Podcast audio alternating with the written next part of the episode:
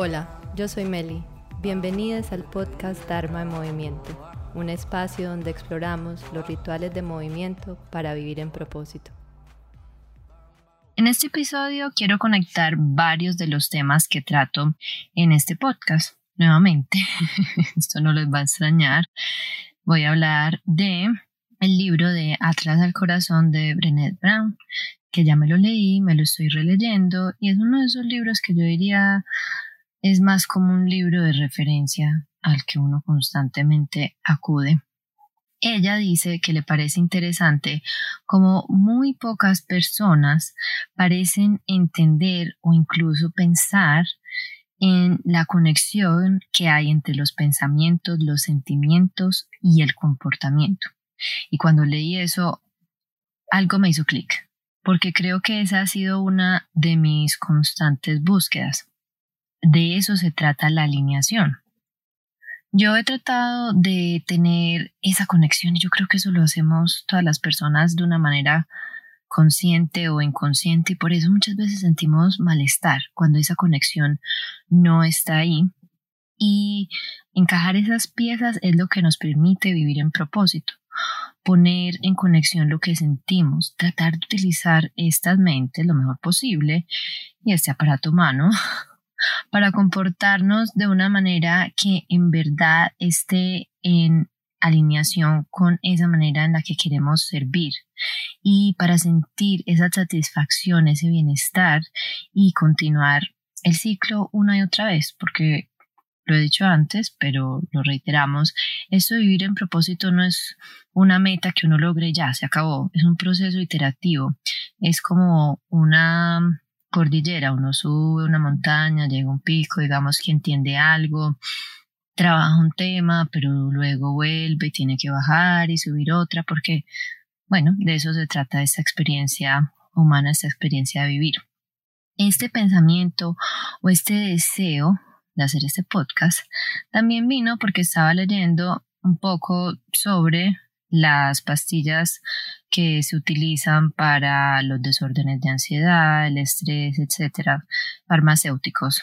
Y no se trata solamente de las pastillas, sino también de los comportamientos mal adaptativos de apaciguamiento, que son esos comportamientos a los que recurrimos cuando sentimos mucho estrés y que no necesariamente nos están ayudando, sino que simplemente están adormeciendo esas sensaciones incómodas que nos trae la respuesta de estrés y cualquier otra emoción que no está regulada, que no está gestionada, que no se descarga, que no se procesa, pero que la seguimos perpetuando cuando estamos tratando de callarlas. Es ahí cuando perdemos nuestro poder, porque se lo entregamos, sea a un fármaco o sea repetir una y otra vez estos comportamientos que pueden ir desde cosas muy simples como estar scrolling, scrolling, incluso a veces leer puede ser uno, pero es uno de los más neutros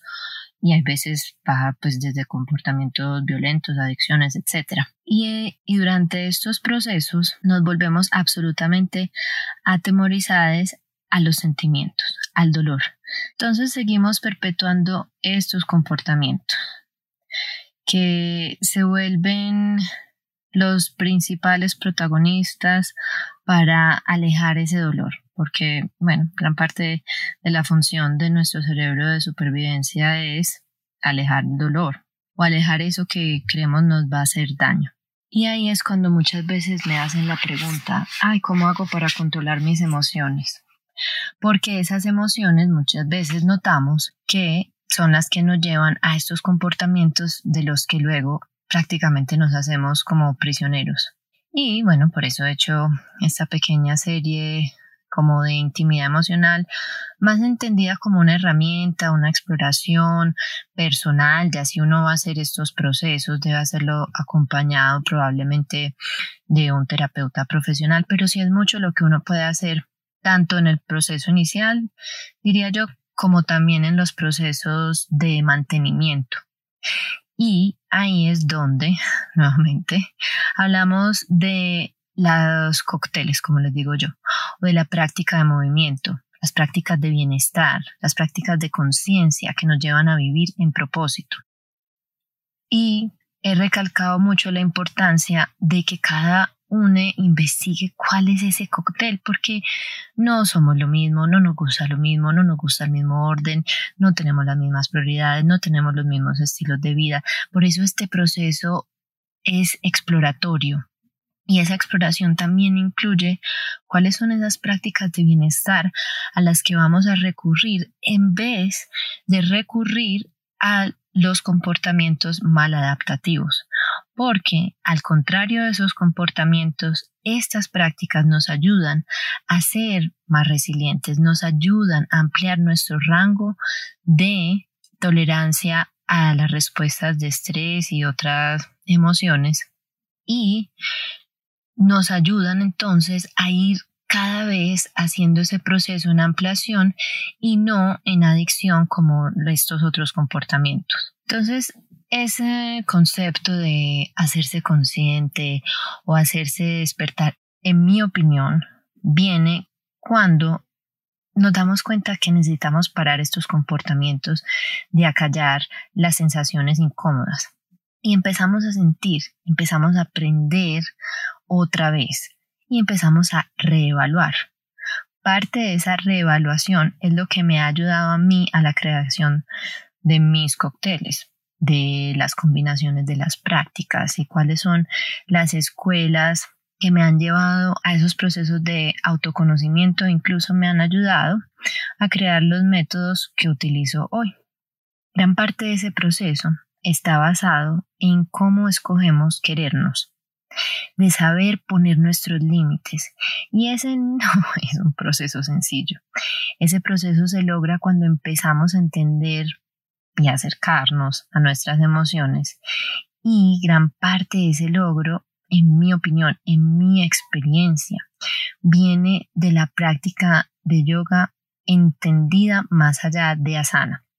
Más allá de una postura, es más cuando vamos a una práctica profunda de autoconocimiento, es decir, a la esencia de la palabra yoga, a su verdadero significado, que es unión de todas las partes que en la evolución de estos mundos y del conocimiento y de la ciencia, etcétera, hemos ido desuniendo, desligando de ese proceso de entendimiento, pero que ahora cada vez vemos más la necesidad de reconectarlas. Y esa reconexión parte para mí de la gestión, del conocimiento, de la intimidad, de acercarnos a ver esas emociones sin necesariamente identificarnos con ellas y esa conexión nos lleva precisamente a vivir en propósito.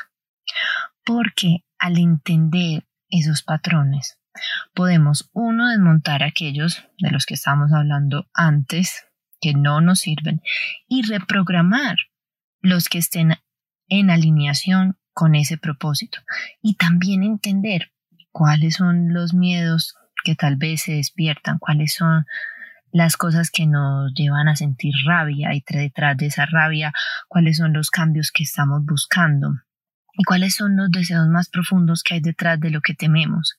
Se vuelven entonces una herramienta si queremos estudiarlas, pero eso requiere en sí mismo una práctica y es un proceso de determinación, dedicarnos y sentarnos y a veces no es fácil, a veces no queremos, porque eso implica sentir, eso implica recordar, eso implica asociar, eso implica también hay veces reconocer cosas de las que necesariamente no estamos demasiado orgullosos, pero que al acercarnos y entenderlas y verlas con compasión, probablemente sí podamos entrar en una acción más alineada.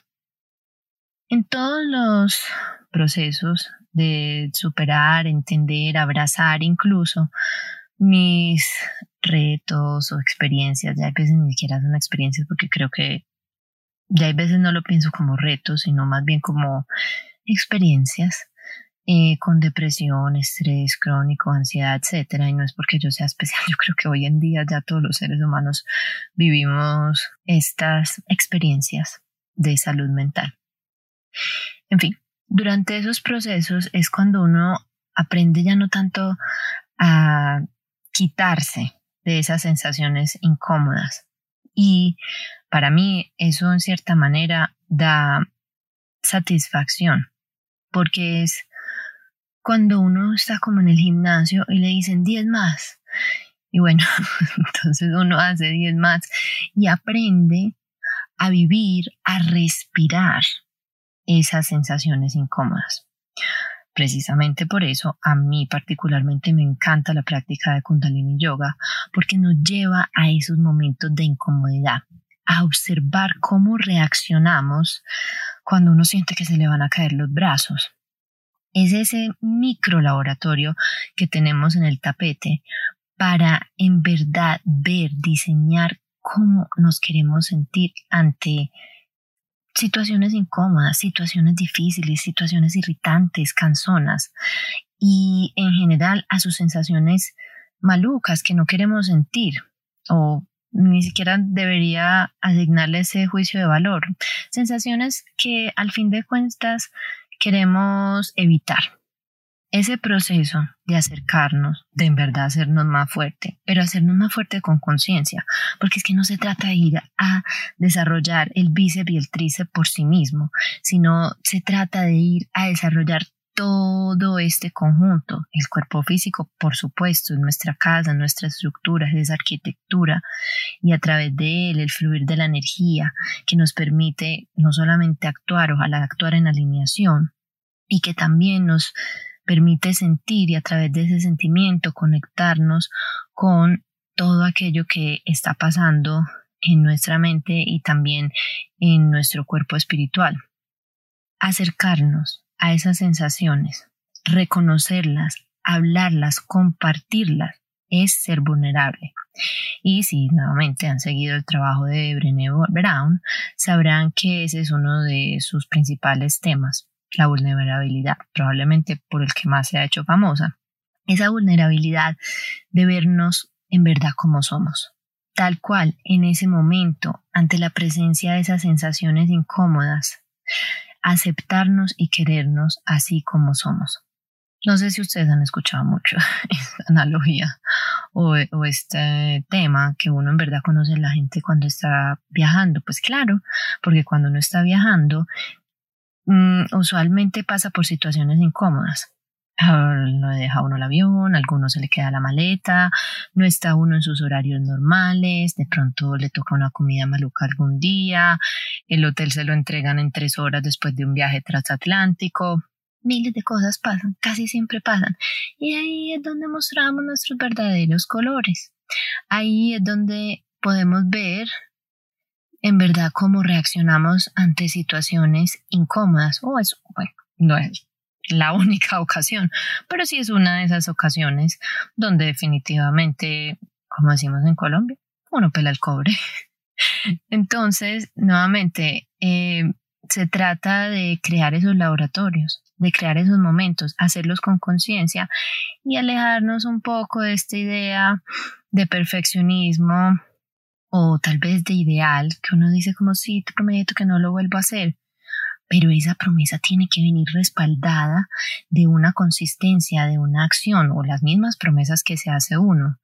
Prometo que nunca en la vida vuelvo a tomar, prometo que nunca en la vida vuelvo a, a hacerme un binge watching de Netflix de nueve horas. Y llega el próximo fin de semana y otra vez estamos en las mismas. Y hablando un poquito también de ese perfeccionismo que lleva a crearnos expectativas irrealistas, que inclusive llevan a procrastinar porque, cuando tenemos expectativas irrealistas, lo más probable es que no las vamos a lograr. Ahí también se conecta mucho como esta idea de perfeccionismo en el mundo espiritual en la sanación, la sanación constante que nos hace creer que uno nunca está completo. Y es una, de un, y para mí es una manera un poco violenta de tratarnos, porque es uno como siempre, siempre incompleto, siempre hay algo que no, que no está bien. Y es verdad, pues siempre hay algo que hay que mejorar. Pero, hombre, de a pasitos, porque crearnos estas ideas irrealistas y pensar como yo nunca más voy a sentir rabia, yo nunca más voy a gritar, yo nunca más voy a reaccionar así de que me diga la primera persona que lo haya hecho en verdad, porque pues o por lo menos en mi experiencia no lo he visto en otras personas, claramente no lo he visto en mí misma. Y también nos ponemos como en unas posiciones, yo siento a veces como también irrealistas o facilistas. Y sí, que fluya, sí, fluir es súper importante, yo no estoy mal con eso. Y si pasas por algo, no, pero es que ahí también estamos cediendo nuestro poder. Y también estamos cediendo nuestra responsabilidad en las situaciones. Las emociones hay que verlas de frente y poder decir, sí, si tengo rabia, me siento así, o tengo celos, o tengo envidia, o tengo ira, o tengo tristeza, o me siento vulnerable, o me siento débil, o tengo miedo, y decirlo de frente. Incluso estaba leyendo en estos días un post de una psicóloga que escribe mucho sobre relaciones, relaciones en general, de familia, amorosas, amistades, y decía que una de las bases de las buenas relaciones es precisamente poder tener esta transparencia y poder decirle a la otra persona es que es que, es que siento miedo por esto y por esto, aunque eso a veces a uno lo haga ver supuestamente débil. Muy importante es que no solamente cuando hablamos de esos procesos para el trabajo interior y la expresión del propósito, un asunto individual, Obviamente todo esto implica nuestro entorno y como hemos hablado antes, el propósito Dharma no solamente se trata de un rol, no solamente se trata del trabajo profesional, también se trata de nuestras relaciones y los diferentes roles que jugamos con todas las personas con las que interactuamos. Entonces, esos procesos y esa vulnerabilidad, cuando hacemos el trabajo interior, también nos está facilitando el proceso de relacionarnos mejor. Cuando nos paramos en los límites de la vulnerabilidad, entonces es cuando podemos no solamente entender los límites, sino entender dónde estamos y podemos entender también dónde pueden estar las otras personas. Desde ahí relacionarnos y relacionarnos ya más con compasión. Muchas veces uno se calla y se hace así la persona más fuerte por temor a ser juzgado, por, no sé, digamos, tengo miedo de un posible resultado de algo.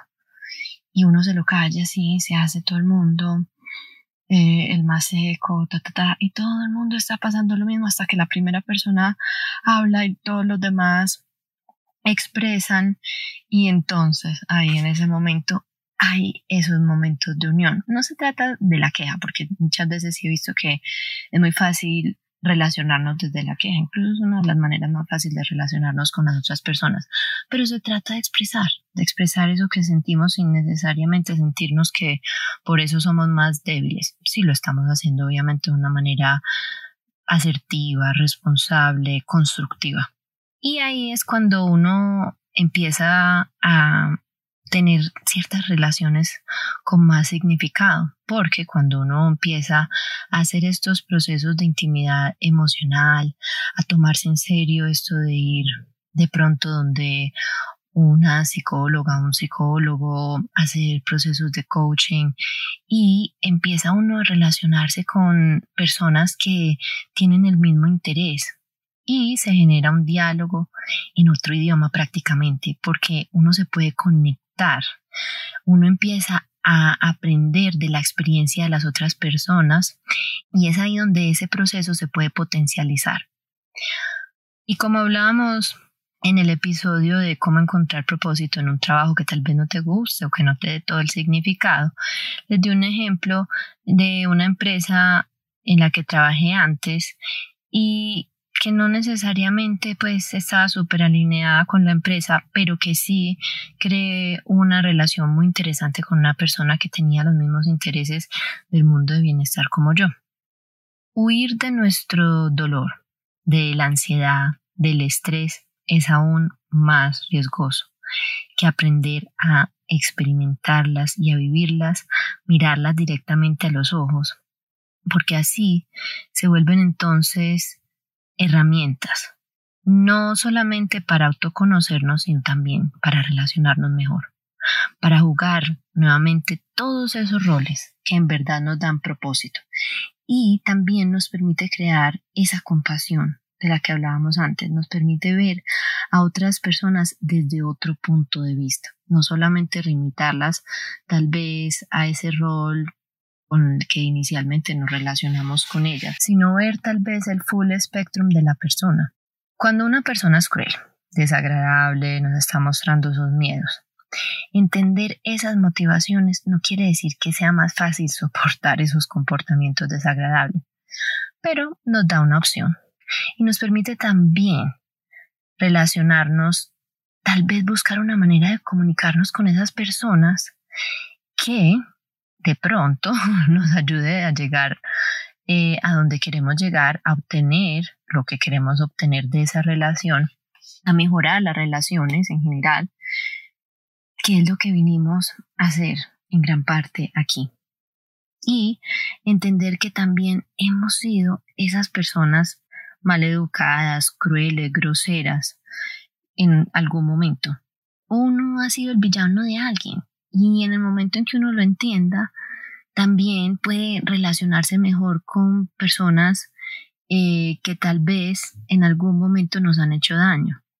Cuando nos relacionamos con personas que están en esta misma búsqueda, nos conectamos y generamos esa unión que es más profunda y vemos tal vez en conjunto a las emociones, emociones que podemos investigar profundamente mediante prácticas, utilizando por ejemplo el mapa de los chakras como en el episodio anterior, donde les hablé cómo utilizarlo para, para potencializar nuestro propósito, para expresarlo, para manifestarlo.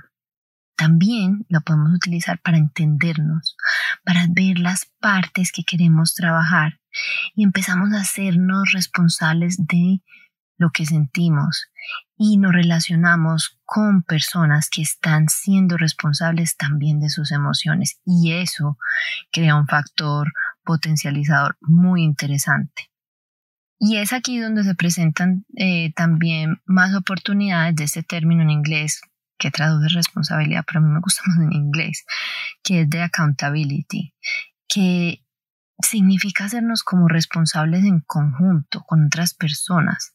Es cuando estamos en verdad en comunidad, donde nos relacionamos desde esa intimidad emocional y también de la vulnerabilidad, porque tengo la oportunidad de decirle a alguien, te necesito para asegurarme que voy a lograr esto, para que me ayudes en el proceso de fortalecer este hábito o en cualquier otra cosa, o en el proceso de conocerme mejor o de ir en verdad a hacer las tareas que me propuse hacer, etc.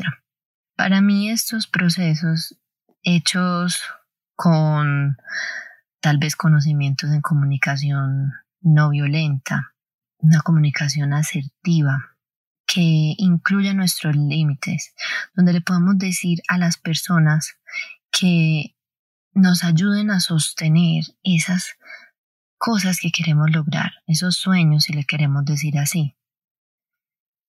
Se vuelven relaciones mucho más profundas, más profundas que la conversación casual de qué película te viste y a dónde fuiste y qué tal está tu trabajo. No, nos estamos relacionando desde la parte que nos hace más humanes. Y muchas veces no lo hacemos porque las emociones nos hacen sentir vergüenza o nos han enseñado que están relacionadas a la vergüenza. Y, y bueno, aquí hablando de la vergüenza. es normal a veces sentir vergüenza. Y hablando de vergüenza, sí, hay veces ciertas cosas nos pueden hacer sentir vergüenza y eso no está mal.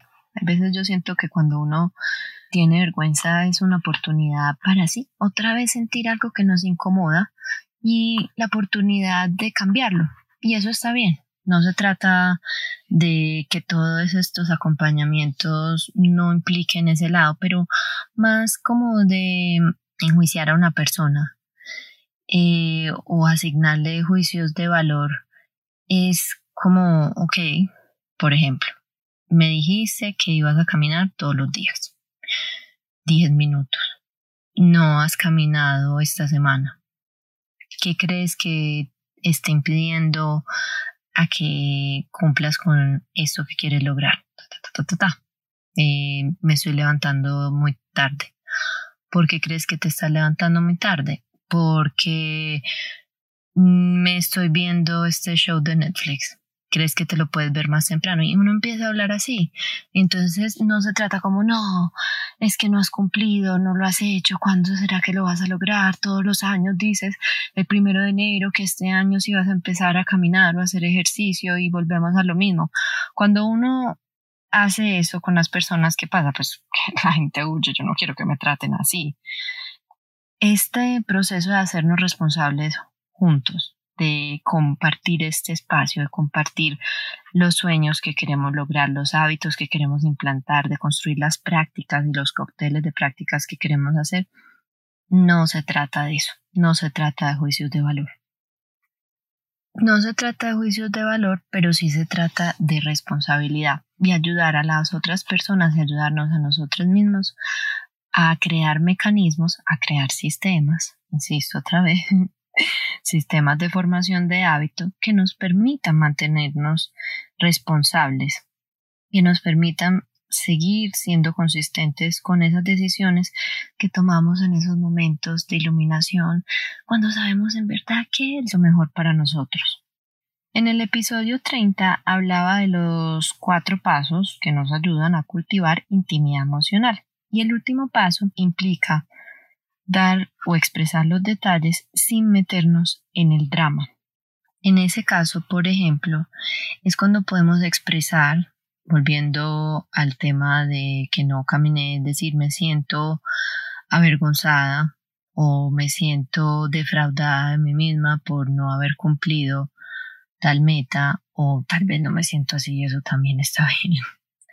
O siento que mis prioridades han cambiado, ya no quiero caminar, quiero bailar todos los días 20 minutos. Pero es poder decir, me estoy sintiendo de esta manera sin poner a las excusas como responsables o poner a otras personas, que también muchas veces lo hacemos, como responsables de cómo nos sentimos y dejar, por favor, esta frasecita es que tú me haces sentir así. Esa ya es hora de que la, la dejemos atrás. Es difícil porque es muy fácil siempre como tratar de culpar a otras personas de cómo nos sentimos Obviamente eso parte de, los procesos de soltar nuestro poder y hacernos víctimas, pero al hacernos consciente poco a poco podemos ir soltando estas cosas. Este proceso lo podemos lograr cuando creamos esa intimidad profunda que nos dejan prácticas, por ejemplo, como la práctica de yoga consciente, la que va más allá de las posturas, la que va más allá de pararse de cabeza porque eso tenga absolutamente nada de malo, pero, pero que es una práctica de verdadera unión. Por supuesto que las posturas nos ayudan. Son una gran herramienta y un gran recurso y no por nada muchas personas llegan a la práctica de yoga a través de ellas, por esa sensación de paz, de bienestar que genera moverse en concordancia con la respiración que muchas veces lleva a también la coordinación o la alineación con el cuerpo mente, el cuerpo emocional, el cuerpo espiritual. La idea es llevar o trascender esta práctica a las relaciones, a las personas que nos rodean y a nuestra manera de servir, sea cual sea. Ese trascender está muy basado en cómo nos relacionamos y esa relación parte de esa capacidad de conectarnos de manera emocional. Ahí es cuando la práctica de yoga ayuda a generar esa unión. Cuando utilizamos nuestro propio conocimiento y aumentamos la capacidad de tener conciencia de las sensaciones que surgen, que son la expresión de nuestras emociones y a partir de ellas podemos tomar mejores decisiones y con esas mejores decisiones fortalecer nuestras relaciones. Para mí, como les dije en el episodio anterior, esa es la manera de hacer sostenible la expresión de cualquier propósito. Entonces es cuando el tapete se vuelve el laboratorio de intimidad emocional. Cuando estaba haciendo la investigación y las notas para este episodio, obviamente uno va a Google y yo voy a todos mis libros y a todas las cosas que he estado leyendo y estudiando y practicando en mí misma. Pero una gran fuente que encontré en esa oportunidad que quería compartir era la definición de emociones según Wikipedia que creo que tiene bastantes cosas interesantes. Las emociones son reacciones psicofisiológicas que representan modos de adaptación del individuo cuando percibe un objeto, persona, lugar, suceso o recuerdo. Cuando utilizamos la práctica de yoga para ese trabajo de intimidad emocional, lo que hacemos es utilizar lo que estamos percibiendo en ese momento, las sensaciones, los objetos, el tapete, los bloques, las personas con las que estamos compartiendo, el lugar, etc., hacemos ese proceso de percepción mucho más intencional y empezamos precisamente a fortalecer esa intimidad.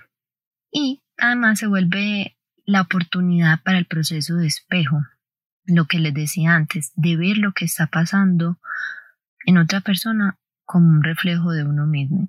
Y al principio a mí eso sí que no me gustó. Yo me acuerdo que estaba en varias conversaciones con mi coach y estaban, ahí sí en esa vez, eso fue hace ya muchos años, como siete, ocho años, estaba en un trabajo con una persona que hoy en día sostengo lo mismo. Jamás quisiera yo volver a trabajar con ese personaje.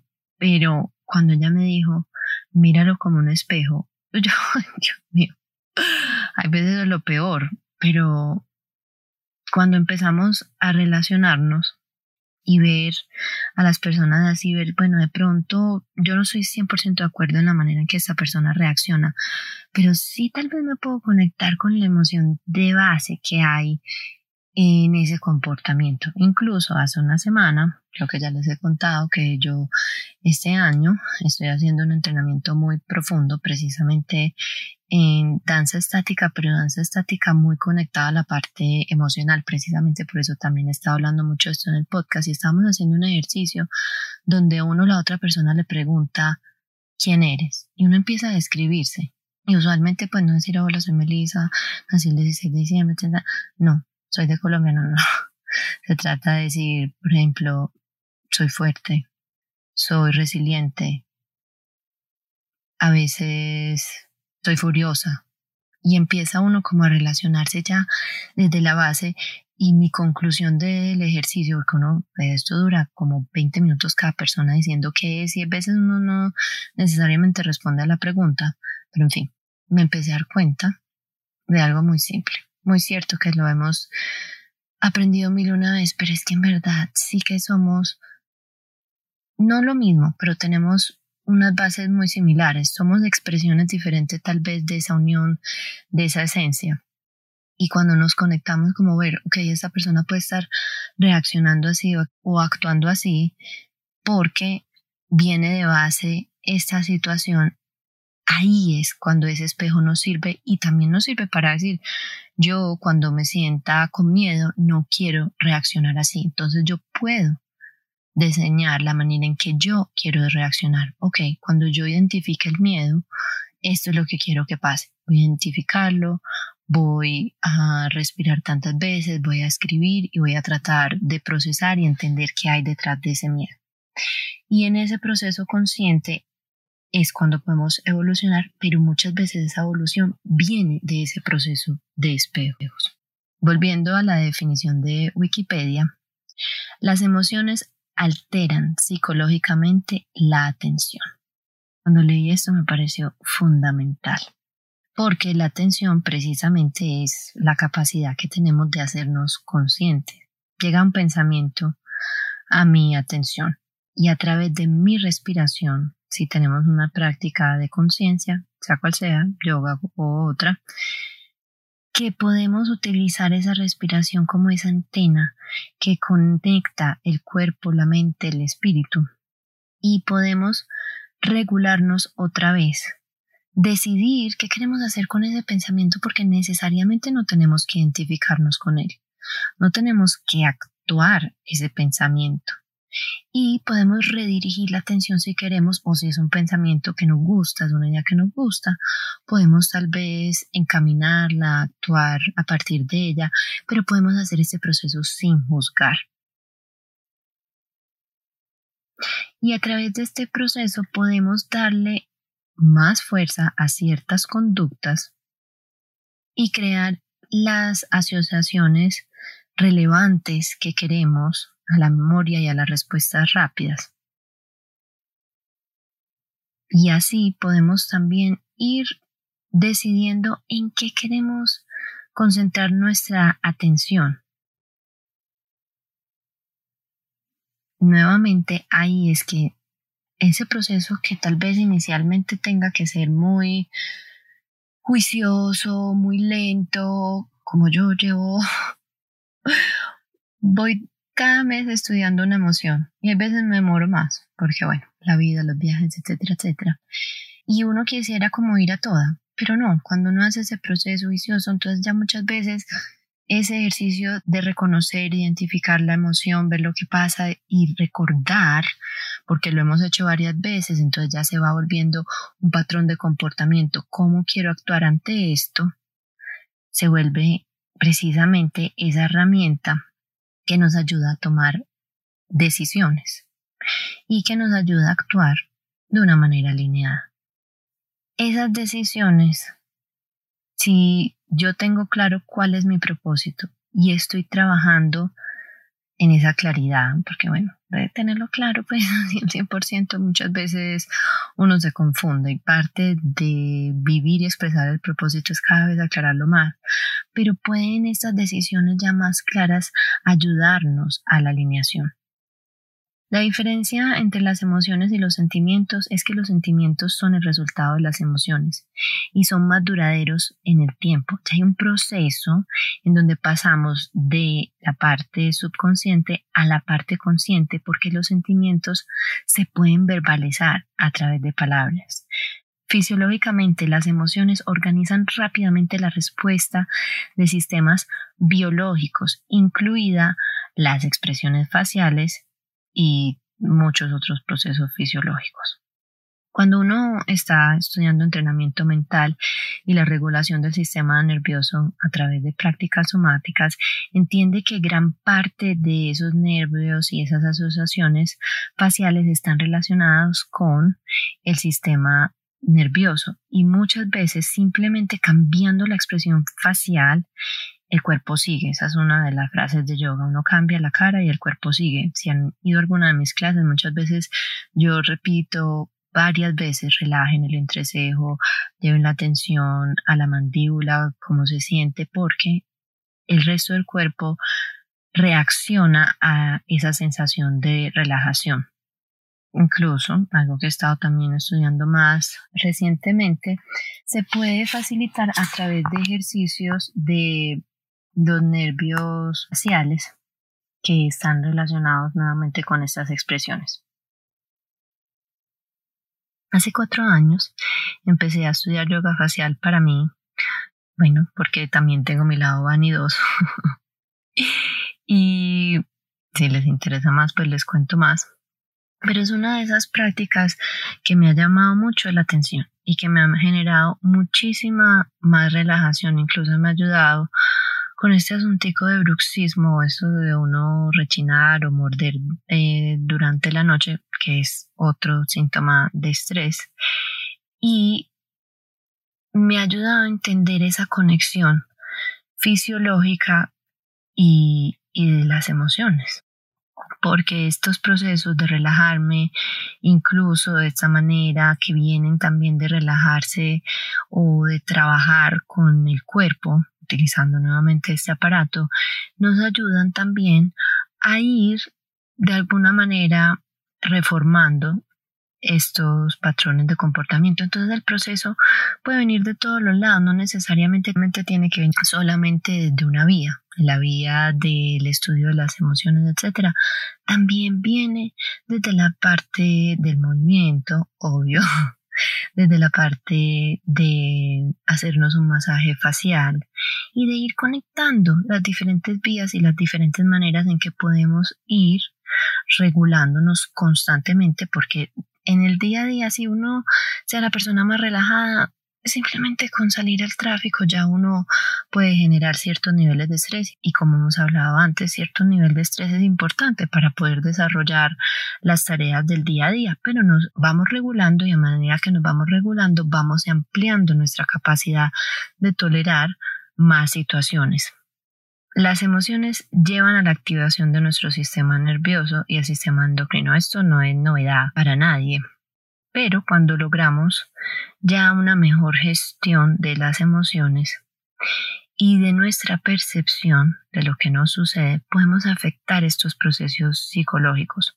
Por eso se dice, es uno de mis objetos de estudio número uno, que el estrés es la mayor fuente de enfermedad hoy en día y estos procesos pueden ser tan sencillos, generar tanto beneficio lastimosamente procrastinamos tanto porque estamos en tanta desregulación que no hemos encontrado los espacios ni el tiempo para dedicarnos a las actividades que nos generan verdadero bienestar.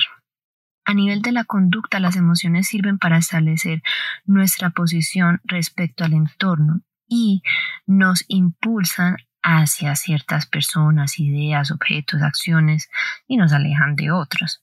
Si tenemos claridad y sabemos cuáles son esas personas, esas ideas, esos objetos, acciones que están relacionados con nuestro propósito, entonces esa gestión de las emociones nos lleva también a acercarnos más a nuestro propósito. Las emociones actúan también como un depósito de influencias aprendidas, y esos conocimientos generan más herramientas que nos servirán en el futuro para continuar de una manera más fluida. Esas herramientas, esas prácticas que nos ayudan a sostener una vida con significado, una vida con conciencia y que nos ayudan a vivir en propósito. Entonces espero que ya haya quedado un poco más clara esa conexión entre las emociones y cómo la práctica de yoga nos puede ayudar a una gestión efectiva y provechosa de las emociones y de ayudarnos a llegar a donde queremos llegar, precisamente utilizando a nuestras emociones como herramientas en ese proceso. Muchas gracias por escuchar. Nos vemos en el próximo episodio. Sadnam. Te agradezco si puedes compartir este podcast con alguien a quien le pueda servir.